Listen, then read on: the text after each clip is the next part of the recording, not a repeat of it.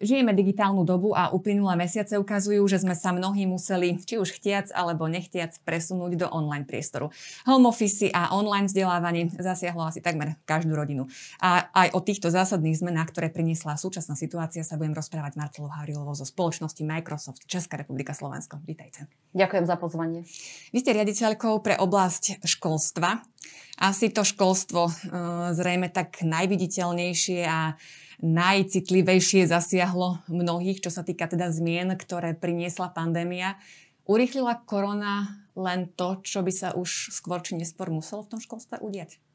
Digitálna transformácia je proces, ktorý sa nezačal koronou pred rokom alebo pred 12 mesiacmi. E, je to proces, ktorý sa začal veľmi dávno a minimálne 10 rokov a ostatných 5 rokov sa o ňom hovorí veľmi intenzívne v rámci transformácie vzdelávania je práve digitálna transformácia jedným z tých pilierov, ktorá sa deje. A keď ste sa pýtali, že či korona urýchlila niečo, ona bola taký akcelerátor. Pretože to, čo dnes žijeme, to sa tu naozaj dialo aj pred tým februárom 2020, keď sme na Slovensku zaznamenali prvý prípad COVID ochorenia. Ono to tu bolo. Ale ako keby sme sa mnohí k tomu stávali tak, že Vieme, že sa vo svete niečo deje, že sa dejú zmeny, ktoré majú nejaký dopad a budú mať dopad na naše životy, na vzdelávanie, na prácu ľudí, na ekonomiky krajín, vôbec na vývoj krajín, ale stále sme to brali ako niečo, čo ono sa to raz stane a nejako sa k tomu dopracujeme. Ešte je čas. Ešte je čas. Ale ten čas už nebol. My sme už dávno hovorili o tom, že je potrebné mať jasnú stratégiu toho, ako budeme manažovať digitálnu transformáciu vzdelávania, aby sme mali jasné, čo to znamená, aby sme sa na to pozerali ako na celostný nejaký proces, ako na taký ten holistický prístup, hej, celostný prístup k tomu, že čo sú tie piliere transformácie, čo všetko v tom potrebujeme urobiť. To tu bolo. A je taká zvláštna situácia, na ktorej sa bavili ľudia nie iba v školstve, ale aj vo firmách, ale aj v živote, že digitálnu transformáciu vlastne veľmi urýchlil práve ten milý mikro miliontinový vírusík, ktorý vlastne zrazu umožnil realizovať aj veci, o ktorých sme v minulosti hovorili, že to sa nedá, to nejde, to, to nevieme urobiť a zrazu sme museli veľmi rýchle na to zareagovať, pretože keby sme to neurobili, tak by sme nemali prístup k vzdelaniu, nemohli by sme pracovať a zrazu naozaj tá, tá pandemická doba sa stala takým urychľovačom. Ako keď hodíte šumivú tabletku do vody a to celé tak zošumí a z toho vám vznikne úplne iný nápoj. Už to nie je tá čistá voda, už je to potom prešumenie niečo iné. A to sa nám deje v tom svete. Vy ste sa v jednom rozhovore vyjadrili, že je veľmi dôležité rozumieť zmenám, ktoré žijeme. Myslíte teda, že táto korona nám pomohla porozumieť? Áno, je to obdobie, ktoré nás učí vnímať zmeny, ktoré nás učí menej sa ich báť, ale je to aj obdobie, ktoré nás učí ich prijať, prispôsobiť sa im, čiže nadobúdame takú nejakú novú inteligenciu a to je adaptabilita, aby sme dokázali z toho obdobia naozaj vyťažiť to, čo prináša. Pretože nech je pandemické obdobie akokoľvek náročné zo všetkých hľadisk, medicínskeho, ekonomického, sociálneho, tak ono má aj tú druhú stranu a dokáže byť aj takým tým pozitívnym obdobím, ktoré nám práve toto umožňuje. Možno sa na chvíľu zastaviť, pozrieť sa na to, aké tie zmeny sú, ako sa na nich môžem pripraviť, čo všetko môžem urobiť a, a venovať sa tým zmenám. Čiže áno, je to obdobie, ktoré nám umožňuje aj premyšľať o tom, že tá zmena nemusí byť nevyhnutne zlá, ale môže nám priniesť aj pokrok. A je nevyhnutné prijať tento trend? Mám aj na výber, že teda keď e, nedokážem prekonať možno ten strach, lebo neviem, či vôbec hovoríme aj možno o, nejakej, e, o nejakom generačnom e, vymedzení, že či sa to týka mladých ľudí, či sa to týka tej, tej staršej generácie, ktorá to ťažšie znáša túto dobu, že teda mám aj možnosť e, ako nenastúpiť na tento vlak, ktorý je už rozbehnutý? Samozrejme, každý človek má možnosť sa rozhodovať, ale je veľmi dôležité potom si uvedomiť, že ak sa rozhodnem, že budem ignorovať tento trend, ktorý my vo svete máme, trend digitálnej transformácie, tak to bude mať na môj život, na moju prácu, na moje vzdelanie asi nie úplne pozitívne následky. A keď som schopný toto prijať, tak nemusím urobiť nič. Ale ja verím, že je viac ľudí, ktorí nechcú skončiť takto a je viac ľudí, ktorí sa pozerajú na to, čo môžem urobiť. Zmena sveta na, alebo tá digitálna zmena sveta, alebo digitálna transformácia tu je. Či sa nám to páči alebo nepáči, tak ako sa v minulosti diali zmeny. Priemyselná revolúcia. Tiež človek z konia prešiel do auta. Z výroby e, manuálnej sa prechádzalo na výrobu technologickú. Hej, až potom až nejakú digitálnu. Čiže to sú zmeny, ktoré sa v tom svete dejú a sú nezvratiteľné. To, čo je veľmi dôležité, a hlavne pre udržanie práce a vôbec nejakej aj životnej úrovne ľudí, je dôležité vedieť, čo tie zmeny vyvolajú v ekonomike, vo vzdelávaní, v rozvoji krajín. To znamená byť pripravený na to a, a rozumieť, aké sú tie trendy. Vedieť, že sú pracovné miesta, alebo sú pracovné pozície, ktoré pomaličky budú zanikať, alebo už aj zanikajú. Ale na druhej strane sa otvárajú iné, práve pre ten digitálny svet, ktoré vznikajú, vznikajú nové povolania, nové pracovné miesta a to, čo môže ten človek, alebo akýkoľvek človek urobiť, je vedieť, aké to budú a na to potrebuje mať tie správne informácie a vedieť sa na nich pripraviť. To znamená, vzdelávať sa, myslím, že o tom budeme... Čiže aj nadobúdať nejaké nové zručnosti, tak, ktoré nadobúdať nové zručnosti, presne tak. Čiže to je to, čo ten trend je nezvratiteľný, je veľmi ale dôležité mu rozumieť a veľmi dôležité je vedieť, ako sa k tomu postavím a aké mám možnosti, aby som to zmenil. Dobre, tak poďme teda na, na to školstvo, ako sme uh-huh. vlastne túto reláciu aj tým začali. Mnohí rodičia teraz sa stali vlastne učiteľmi, pretože zostali e, s deťmi doma, oni na home office e, deti na online vzdelávaní. E, mnohých to teda zaskočilo, takýto spôsob vzdelávania. Je toto cesta, ktorá bude v budúcnosti? Že toto online vzdelávanie sa stane naozaj nejakou súčasťou toho procesu? E, nie je to úplne tak. Ehm, ja to možno poviem e, e, tak, ako dnes ľudia o tom premyšľajú. Je veľmi veľa ľudí, ktorí si prajú, aby samozrejme pandémia skončila a prajú si návrat k tomu normálu, ktorý sme poznali. Ja mám pre všetkých zlú správu, pretože ten návrat nebude možný my už sa nevrátime do toho normálu. Ani vo svete školy alebo vzdelávania, ani vo svete práce. To, k čomu to celé smeruje, je tzv. hybridný model vzdelávania a hybridný model práce. A to je, to je niečo, po čom sme tu volali už aj v minulosti. Pretože v každej práci, ktorá samozrejme nie je e, viazaná iba na to, že musíte ju vykonávať na nejakom mieste, sú nejaké úlohy, činnosti, ktoré vôbec nemusíte robiť v kancelárii e, alebo priamo na tom pracovisku, ktoré kľudne môžete robiť doma alebo na akomkoľvek inom mieste. Lebo je dôležité, aké výsledky prinesiete. Keď sa vrátime do školy, čo to prinieslo do školy, aj ten školský alebo vzdelávací model bude hybridný. Môže to znamenať ten hybridný model ale dve cesty. Jedna je tá, že ak dokážeme zvládnuť a dokážeme sa naučiť z tejto pandemickej doby, čo všetko potrebujeme ešte poopravovať v tom vzdelávacom systéme, e, cez materiálne zabezpečenia, prípravy učiteľov, e, naučenie sa tých digitálnych zručností, vedieť efektívne a dobre využívať technológie, mať správnu infraštruktúru, mať správne platformy na to, ktoré do školy patria, tak vtedy je veľká pravdepodobnosť, že keď niekedy v budúcnosti príde akékoľvek zdravotné ohrozenie, stačí chrípka, nebudú musieť byť chrípkové prázdniny, ale deti, ktoré zostanú doma, sa budú môcť vzdialene vzdelávať. Čo je úžasné. Ale to má aj tú druhú rovinu, že aj keby tu nebola žiadna pandémia, žiadne chrípkové prázdniny, tak dokážete prostredníctvom hybridného modelu, kde samozrejme technológie sú základom jeho existencie, priniesť do vzdelávania nové interaktívne prvky, doniesť na reálnu hodinu zaujímavých ľudí zo sveta, zobrať svojich žiakov na virtuálny výlet do podmorského sveta, spojiť sa na hodine španielčiny s deťmi v Južnej Amerike, stridu v Južnej Amerike, reálne sa s nimi rozprávať. To sú veci, ktoré ten hybridný model dovoluje. Dovoluje napríklad aj to, že kľudne jeden deň v týždni sa deti nebudú musieť učiť v škole, ale môže byť projektový a ten kľudne môže byť onlineový. Samozrejme, Hybridný model ale bude fungovať dobre iba vtedy, ak my budeme mať na neho vytvorené všetky podmienky jeho dobrého fungovania, dobrej existencie. To znamená v prvom rade legislatívu, ktorá niečo také umožňuje, pretože bez toho to nepôjde. Druhá vec, pripravených učiteľov, ktorí naozaj majú všetky zručnosti na to, aby dokázali takto fungovať.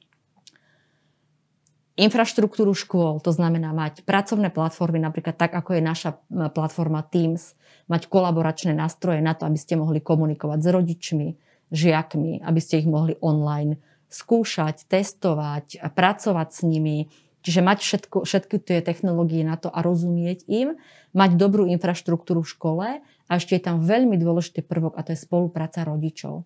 Pretože v hybridnom modeli rodič je, musí byť jeho súčasťou. To ste veľmi pekne povedali, že v tej pandemickej dobe sa trošku rodičia stali učiteľia. Čiže to je nadobudanie tých nových zručností, tak. ktoré aj vlastne nielen učiteľia musia nadobúdať, ale teda aj rodičia. Aj rodičia. Ale je aj druhá vec to, že či aj to domáce prostredie uh-huh je každé vybavené na to, aby takto mohlo to vzdelávanie. Určite... Ne, nevylúčujeme tým potom naozaj už tie skupiny, ktoré už teraz sú vylúčené? Uh, jedna zo základných uh, nevyhnutných súčastí dobrej transformačnej uh, stratégie smerom k digitálnej transformácii vzdelávania je tá, ktorá sa venuje práve tomu, ako máme materiálno-technicky zabezpečených učiteľov, ja vám poviem, že videla som v jednej televíznej reportáži pani učiteľku, ktorá ukazovala svoj hodina učila cez mobilný telefon. Nepriateľné. Pre učiteľa je mať dobré zariadenie, buď konvertibilné, alebo teda notebook, základ. Je to jeho pracovný nástroj. Poznám rodiny, ktoré majú dve, tri deti a naozaj nie každá rodina bola pripravená na to, že každé dieťa má vlastné pracovné miesto, vlastnú stoličku, vlastný pracovný stôl, vlastný počítač že sa to tak v tých rodinách látalo, do toho vám prišli jeden alebo dvaja rodičia, ktorí zostali pracovať doma a jednoducho máte problém. Čiže áno, materiálno-technicky sme neboli na takéto niečo pripravení. A tam ešte vyvstala tá téma, ktorú ste mi načrtli, to je otázka detí zo sociálne vylúčených komunít, ktoré mnohé už ani pred pandémiou možno nemali úplne taký ten rovný prístup k vzdelaniu. A tá pandémia ich ešte odstrihla viac, pretože osady sociálne vylúčených komunít alebo vôbec to, to prostredie, v ktorom žijú, nie je technologicky ani materiálno-technologicky zabezpečené na to, aby tam bolo Wi-Fi pripojenie, aby deti mali technológie. Čiže tam je nevyhnutné mať postavenú stratégiu na tom, aby priamo v komunitách, ktoré sú akýmkoľvek spôsobom vylúčené alebo majú odoprené vzdelávanie v akejkoľvek dobe, aby priamo v tých komunitách mali učiteľov, asistentov a ľudí, ktorí sa im venujú priamo na tom mieste. A to sa ukázalo presne cez pandémiu, kedy sa jedna časť detí učila online, lebo mali aké také technológie. Hej? A na druhej strane boli deti, kde sa po nociach prefocovali úlohy a komunitní pracovníci alebo ich učitelia chodili po osadách a rozdávali e, úlohy. A to naozaj, keby tá stratégia bola nastavená inak a my by sme počítali s tým, že vylúčenosť komunít si vyžaduje úplne iný prístup detí k vzdelaniu a úplne iný, iný systém manažovania tohto prístupu, tak možno by sme sa neocitli v situácii, kedy viac ako 50 tisíc detí nemalo prístup k vzdelaniu. A to samozrejme sme ani nemohli čakať, pretože nemôžete čakať, že skupina obyvateľstva, ktorú naozaj, ktorá je e, v tých sociálne vylúčených komunitách, bude mať také isté technologické zázemie, ako majú deti, neviem, napríklad v hlavnom meste. To proste nejde. To, je, to nie je reálne vaša spoločnosť sa dlhodobo venuje tejto oblasti uh-huh. vzdelávania. Je aj nejaký časový odhad, že kedy by mohlo optimálne dôjsť k takému nastaveniu, že naozaj toto by mohlo uh-huh. fungovať. Všetky tie zložky, ktoré sme vymenovali, naozaj to komplex uh-huh. veci, ktoré treba zabezpečiť, ale je tam nejaký horizont? Asi 5 rokov dozadu sme v rámci celého sveta v Microsofte vypracovali niečo, čo sa volá rámec digitálnej transformácie vzdelávania. Je to rámec, ktorý vznikal v spolupráci s ľuďmi zo Svetového ekonomického fóra, e, odborníkmi na pedagogiku, psychológmi, detskými psychológmi, čiže ktorý obsahuje taký ten holistický celostný prístup na to, čo to vôbec celá transformácia vzdelávania je a na akých pilieroch by mala stať. A my sme už vtedy hovorili, že je nevyhnutná podmienka mať vytvorenú v krajine naozaj stratégiu digitálnej transformácie, mať k tomu pridelené zdroje, samozrejme to predpokladá mať dobrý akčný plán a mať zdroje. Sú krajiny, ktoré využili toto obdobie napríklad minulých um, dôb európskych fondov alebo peniazy z, z Európskej únie na to, že investovali práve aj nie iba do materiálno-technického zabezpečenia, ale do, do tej prípravy na tú digitálnu dobu. A keď sa pýtate na odhad rokov, nechce to 10 ani 50 rokov. Čiže ono je to otázka, sú krajiny, ktoré dokázali takúto transformáciu, to, ten základ, hej, stále sa tu bavíme o tom základe uh, toho technologického, materiálneho zabezpečenia, prípravy pedagógov, to, to chce možno 2-3 roky. Samozrejme za tým potom ďalej musí ísť nejaká reforma alebo nejaká zmena toho vzdelávacieho systému, pretože aj ten sa bude meniť. Sú to iné pedagogické prístupy, iné metodické prístupy, pretože aj, aj ten spôsob toho vyučovania sa bude meniť, ale to je samozrejme ďalšia fáza tej, tej celej transformácie. Čiže nie je to beh na dlhú trať, sú veci, ktoré sa dajú urobiť veľmi rýchle, ak sú dobre manažované. Tak uvidíme, ako tomu dopomohla vlastne táto koronová situácia, ktorá mnohé veci dala do pohybu. Keď sme už aj pri tých pedagógov, pedagógoch zaujímalo by ma, že či tam e, na základe teda nejakých vyhodnotení po tom roku, ako jednotlivé školy nabehli mm-hmm. na mhm. toto online vzdelávanie, či tam viete aj povedať, že napríklad e, či vek pedagógov zohráva mm-hmm. v mhm. tomto nejakú úlohu, že dajme tomu, či tí starší pedagógovia mali možno väčší problém s tým sa prispôsobiť? Nie. Eh, tá naša skúsenosť hovorí a to, čo my vidíme aj v tej komunite našich inovatívnych učiteľov, s ktorými pracujeme, kde sú učitelia od eh, absolventského veku až po pani učiteľky, pánov učiteľov v dôchodkovom veku, že vek nie je úplne ten rozhodujúci faktor. Čiže vedeli sa naozaj rýchlo zorientovať. Ano, vedeli sa zorientovať. Rozhodujúci faktor je, eh, je, a to je možno pre mnohých prekvapivé, je to, že či ten učiteľ pracuje v škole, ktorá má vedenie, ktoré rozumie tomu, čo sa deje, má podporujúce vedenie, či, či už teda manažment školy alebo zriadovateľa, to je ten rozhodujúci faktor. Ale vek nie je. Sú mladí učitelia, ktorí pracujú v školách, kde vedenie nie je veľmi naklonené progresu a oni proste jednoducho možno by aj chceli, ale nemajú ten priestor. A sú školy, kde vedenie je otvorené, má jasnú víziu, stratégiu, podporuje svojich učiteľov a tam aj 65-ročná pani učiteľka dnes robí také online hodiny a také hybridné vzdelávanie, že sa naozaj od nej môžu učiť aj mladší kolegovia. Ďalšiu oblasť, ktorú sme už načrtili, sú tie home office. E, podľa štúdií, ktoré už boli doteraz vypracované, tým, že sme zostali teda doma pracovať na home office pracujeme viacej.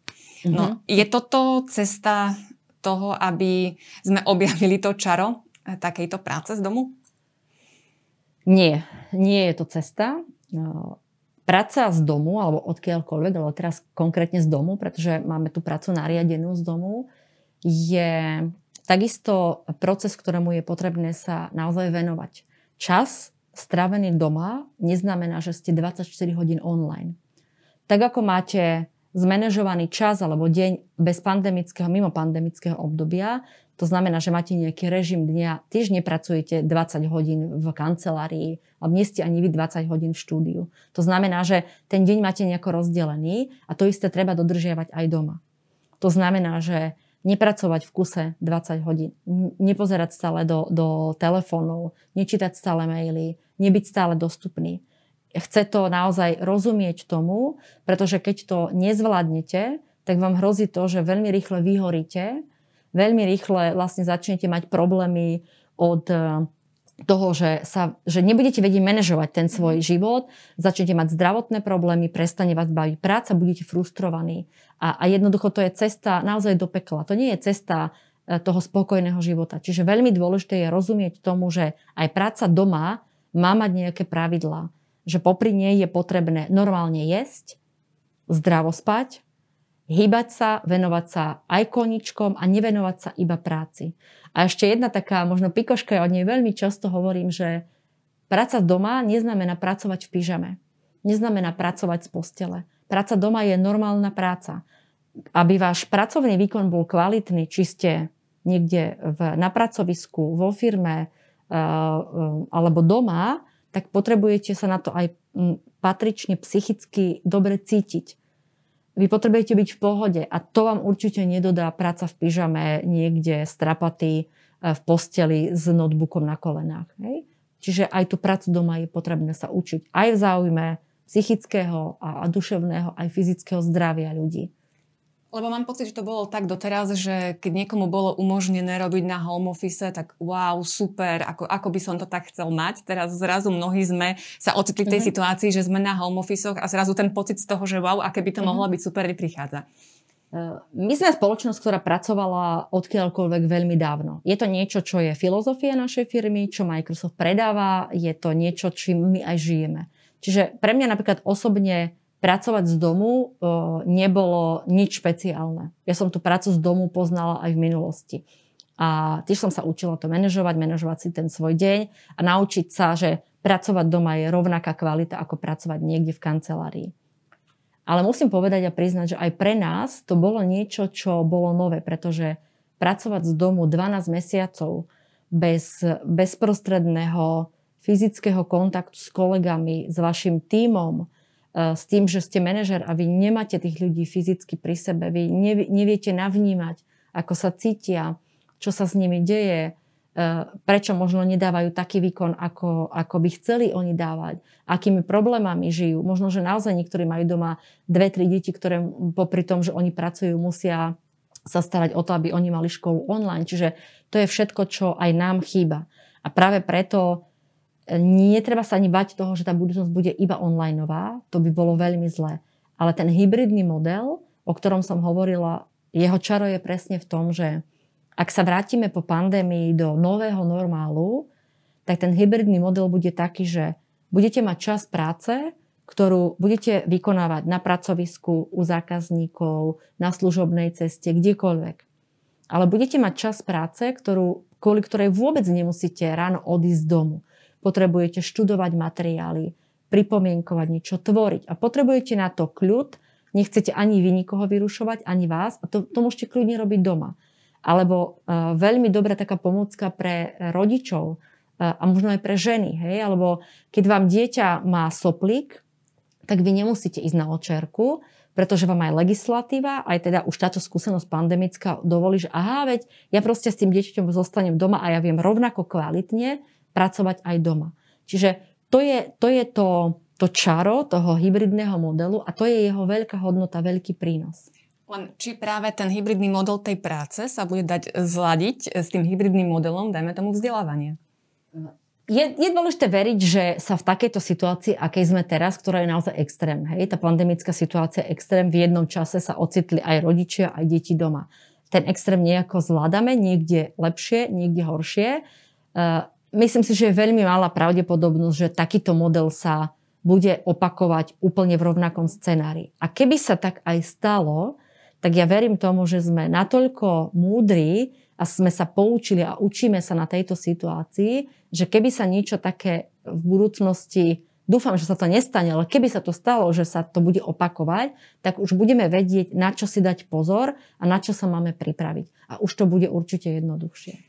A nie, nesmeruje ten vývoj teda k tomu, že by to, že tie technológie e, sa nám takto dostávajú do všetkých sfér života, ten osobný kontakt sa dostal nejako do úzadia? Či už aj ten osobný kontakt s učiteľom, alebo osobný mm. kontakt s kolegami, so zamestnávateľom. Jednoducho, že tento rozmer ako keby prestane byť taký dôležitý, ako to teraz momentálne pociťujeme.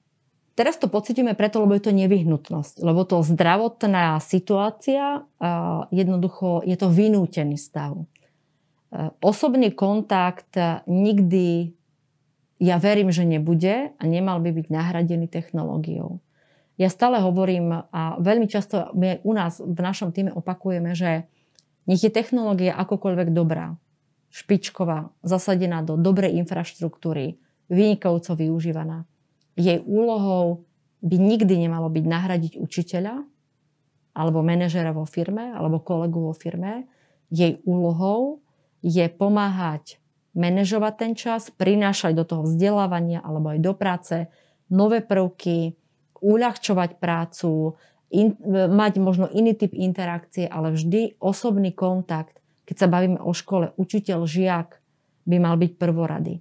A je to aj taká téma, o ktorej sa veľa rozprávame, že veľa aj učiteľov má takú tú obavu. Lebo technológie prinášajú aj strach. Je to niečo, čo sa veľmi rýchle vyvíja. Mnohokrát je to nejaká neznáma, že, že to má nahradí. Nie len učiteľia, ale možno aj rodičia. Práve to, že uh, momentálne mnohí tak zvažujú uh, ako odovzdať tým deťom taký správny vzťah k tým technológiám uh-huh. a ešte aj v tom vzdelávaní budú stále mhm. vystavené uh-huh. ako keby uh, tým vplyvom, že je, sú opodstatnené takéto obavy? Uh, mohla by som odpovedať, že aj áno, aj nie, ale ja to poviem trošku uh, tak inak. Um, veľmi často sa stretávame s tým, že rodičia, mnohí rodičia tak bojujú v tých školách proti zavádzaniu technológií. A tam je ale veľmi dôležité sa zastaviť a premyšľať o tom, že každé dieťa prichádza do školy vo veku 7 rokov. Hej? Ale to dieťa prichádza do školy z nejakého prostredia. Vo väčšine prípadov z rodinného prostredia za tých 7 rokov z tej rodiny si nesie nejaké návyky. Ak je dieťa z rodiny, ktorá dokáže technologický progres mať v rukách a manažuje svojim deťom, koľko času na technológiách trávia, vie, ako ich využívajú, dovolí im popri tom ale mať aj koničke, nedovolí im celý voľný čas prežiť iba na tablete alebo mobilnom telefóne, tak takémuto dieťaťu efektívne správne a hodnotné využívanie technológií v škole neuškodí.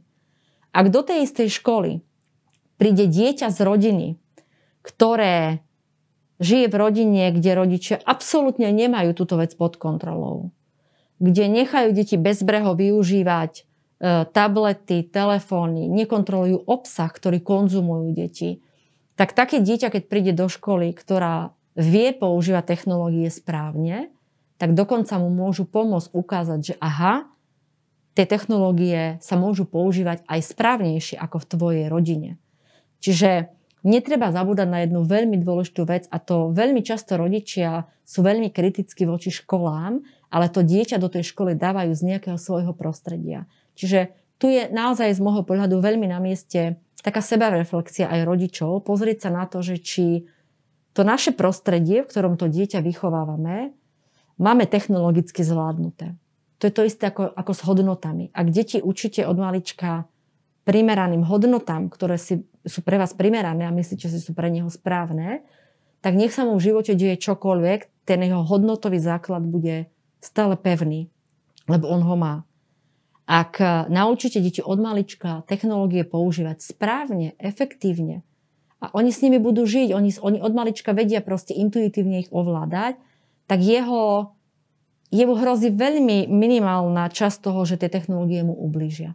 Ak to deti nenaučíte od malička, tak potom zbytočne budete e, brojiť proti škole, ktorá je technologicky špičková, dokáže ich využívať. Dokonca naozaj tá škola môže to vaše dieťa viesť správnejšou cestou, ako ho vedíte vy doma.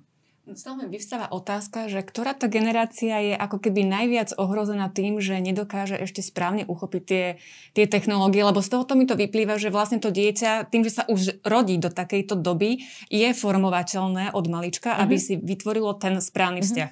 Otázne je teraz, kým je formované, či uh-huh. tí rodičia majú správne to povedomie technologické, respektíve aj tú digitálnu gramotnosť. Uh-huh. Ktorá skupina je taká, ako keby, lebo možno keď si zoberieme už seniorov, tak e, v zásade oni už ani nemusia nejako veľmi nabehovať, alebo možno aj musia. Uh, Neviem. Uh, Otázka vlastne. Ta, vo vašej otázke sú také dva pohľady. Jeden je presne ten rodičovsko-detský, alebo teda detsko-rodičovský. Uh, a, a to je to, čo som hovorila aj pred chvíľou. Tie deti, ktoré sa dnes rodia, oni sa už rodia do digitálneho sveta. E, tie deti nikto neučí, ako ten telefon ovládať. Tie technológie sú tak intuitívne postavené, že to dieťa intuitívne vie, ako ich má ovládať. Vy kľudne môžete dať tomu dieťaťu uh, mobilný telefón, ale vy ako rodič ho máte plne pod kontrolou. Vrátanie času, ktorý na ňom trávi, obsahu, ktorý na ňom pozerá. Všetko, vy všetko môžete manažovať a vidieť, čo to dieťa robí. A aj mu vysvetľovať. Čiže aj pre rodičov je dôležité učiť sa správne ukazovať deťom to správne využívanie technológií. A teraz k seniorom. Je práve, že aj tí seniory nemusia, ale mali by. Technológia bola pre seniorov aj pred pandemickou dobou výborný prostriedok na to, aby sa dokázali spojiť so svojimi deťmi, ktoré možno žijú v Amerike, v Anglicku, v Austrálii. Ten, ten svet sa zmenšil, rodiny sa rozprchli po celom svete a tí starší ľudia, alebo tí seniorní ľudia dokážu cez technológie sa večer si sadnúť k televízii, rozprávať sa so svojimi vnúčatami, so svojimi deťmi, so svojimi sestrami, bratmi, možno ktorí žijú niekde inde. Špeciálne v pandemickom období. My sami robíme projekt, kde učíme e, e, ľudí v takom zariadení pre seniorov, ako správne používať Microsoft Teams, aby si večer mohli zapnúť ten tabletík alebo aj mobilný telefon a videli tú svoju vnúčku a tešili sa s nimi. A pandemické obdobie bolo špeciálne práve tým, že tom ťažkom odlúčení seniorov, keďže boli najohrozenejšia skupina, dovolili technológie. Častokrát to bola jediná cesta, ako si držali kontakt so svojimi najbližšími ľuďmi. A divili by ste sa, koľko z tých seniorov, e, z tých e, dám a pánov v tom seniornom veku sa naučilo a dnes si bez toho mnohí objavili čaro, že wow, ja som tam objavil svoju spolužiačku, ktorú som nevidel 50 rokov. Čiže to je presne, seniory dokážu technológie používať veľmi efektívne, pretože prišli na to, čo je čaro a čo je hodnota pre nich. A to je napríklad to, čo by rodičia mali učiť svoje deti. Hej? Čo je hodnota technológie pre teba, aby tvoj život bol kvalitnejší, lepší, aby, aby tvoje vzdelávanie bolo lepšie, aby ti technológia slúžila. To, to je veľmi dôležité chápať. Čiže ono to asi na veku nezáleží. Zrejme tak. tomu trendu neunikneme. Určite. Nech sme v akomkoľvek veku, len ten náš postoj je asi k tomu dôležitý. Určite. Ja ale aj napriek tomu, že sme teraz ako, myslím, že pekne tak načrtli to, eh, čo nám všetko môžu ponúknuť technológie a ako nám môžu uľahčiť eh, mnohé oblasti, eh, stále pre mňa vystáva aj taká otázka, že týmito technológiami sa nám všetko tak zrýchlilo, všetko vieme dostať hneď a mám taký pocit, že ten svet sa tak strašne zrýchlil, že ako keby už neostáva priestor na niečo na taký normálny život, hej? Že, že jednoducho stále príde tam mail, vieme si ho hneď prečítať, príde sms príde to, príde to. Uh, všetko máme po ruke, vždy sme k dostaniu. Ja asi si nedovolím dávať rady, ale uh, to, čo je trend a, a ktorý sa ukazuje ako správny, je to, že naučiť sa, naučiť sa to dobre manažovať. To, že vám chodia maily 24 hodín denne, neznamená, že vy ich musíte 24 hodín denne čítať to nie je problém toho mailu, to nie je problém technológie, to je problém každého z nás. Či dokážem to odložiť a venovať sa v to, úplne ničomu inému, pretože život nemôže byť iba o technológiách. To by, to by nebol veľmi kvalitný život. Čiže uh, zodpovednosť za neschopnosť manažovať čas a prácu s technológiami nie je na technológiách, je na človeku. A to je, to je veľmi dôležité si uvedomiť. A tak ako sa mnohí učíme akékoľvek iné veci, tak je naozaj na nás všetkých, aby sme sa učili, že každá tá technológia má také tlačítko, že zapnúť, vypnúť. To je prvá vec. A veľmi dôležité je, keď sme sa napríklad bavili o tej práci doma, hej, manažovať, vedieť, kedy tá technológia pre mňa má zmysel a kedy vlastne nemá zmysel a kedy mi viac ubližuje. A ten príklad, ktorý by ste použili s tými mailami, je, je veľmi správny. A veľa ľudí tým bojuje. A zvlášť v tejto pandemickej dobe home office, že ľudia mnohokrát robia to, že keď sa ráno zobudia, tak prvé, po čom siahnu, je mobilný telefón a začnú čítať mail a mnohí 3 hodiny v tej posteli ležia a vybavia celú agendu. Zle. To nie je niečo. E, aj v tom technologickom svete, aj teraz v tom pandemickom svete je dôležité držať si taký ten zdravý a normálny režim dňa Nezačínať deň čítaním správ v telefóne. Hovorí sa, že naozaj, že telefón v spálni by sme ani vôbec nemali mať. A mať nejaké pravidlá. Hej? Ja napriek tomu, že pracujem v technologickej firme, my sme veľmi otvorení tomu, aby sme sa starali o takú tú, ten well-being alebo tú, tú duševnú aj fyzickú pohodu ľudí, to duševné a fyzické zdravie a učíme ľudí, že ak niekto je nedostupný, tak musíš počkať. Alebo ak niekto ide s dieťaťom k lekárovi a má to v kalendári, že ja som s deťmi v, v, u lekára, alebo ja tu mám čas, kedy sa chcem zamerať na nejakú prácu a nechcem, aby ste ma vyrušovali, jednoducho sa musíme učiť rešpektovať. Ale v prvom rade je na každom z nás, aby sme toto dokázali. To znamená, že držať si taký ten režim dňa. Hej? Ja naozaj uh, mám ten deň si držím a, a tiež som sa to musela naučiť. A, a naučila som sa to a musím povedať, že dnes som oveľa spokojnejšia, keď som prestala robiť to, o, že som ráno siahala po telefóne. A ja mám takéto obdobie za sebou.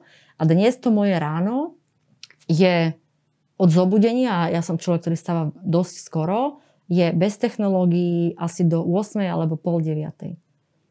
A takisto večer, samozrejme stane sa vynimočne potrebujete, alebo máte chuť pracovať aj skoro ráno, alebo neskôr večer, ale nie je to dennodenná rutina. Čiže naozaj zopakujem to, čo som povedala, že kľudne nech tie maily prichádzajú. Ale o tom, čo vy s nimi urobíte, o tom, čo človek s nimi robí, rozhodujeme my, nie ten mail. Takže v končnom dôsledku, viete, je to také, že stále je to o človeku a o jeho spôsobe. Je samozrejme dobré sa o tom rozprávať a ak ľudia vedia, že, také, že aj na tieto veci je potrebné si dávať pozor. Je to možno taká aj téma pre firmy, že nechcieť od svojich ľudí iba 100% výkon, ale aj v tomto čase ich naozaj učiť, že nebyť stále online. Pozerať sa na to, či tí ľudia majú dostatok času na oddych či venujú dostatok času tomu, aby boli dobre vyspatí, aby vám nepísali po nociach maily ľudia napríklad v mojom týme, ktorý ja vediem, vedia, že ja ich nechválim za nadprácu a nechválim ich za to, že mi v noci posielajú e-maily. Ja si ich ne, nečítam v noci, ja ich vidím až na druhý deň, ale pokiaľ sa to opakuje veľmi často, tak chcem sa rozprávať, alebo je dôležité sa rozprávať aj s tými ľuďmi. To isté sa môže diať v rodinách. si u vás očko, že tak dlho pracujú. Uh, nie, neurobia si, pretože je dôležité, aby naozaj tí ľudia boli fit. Fyzicky, psychicky, ale keď budú po nociach pracovať, tak fit nebudú. Ďakujem veľmi pekne za zaujímavý a verím, že aj pre mnohých podnetný rozhovor. Ďakujem veľmi bola Marcela Havrilová. Ďakujem za pozvanie ešte raz.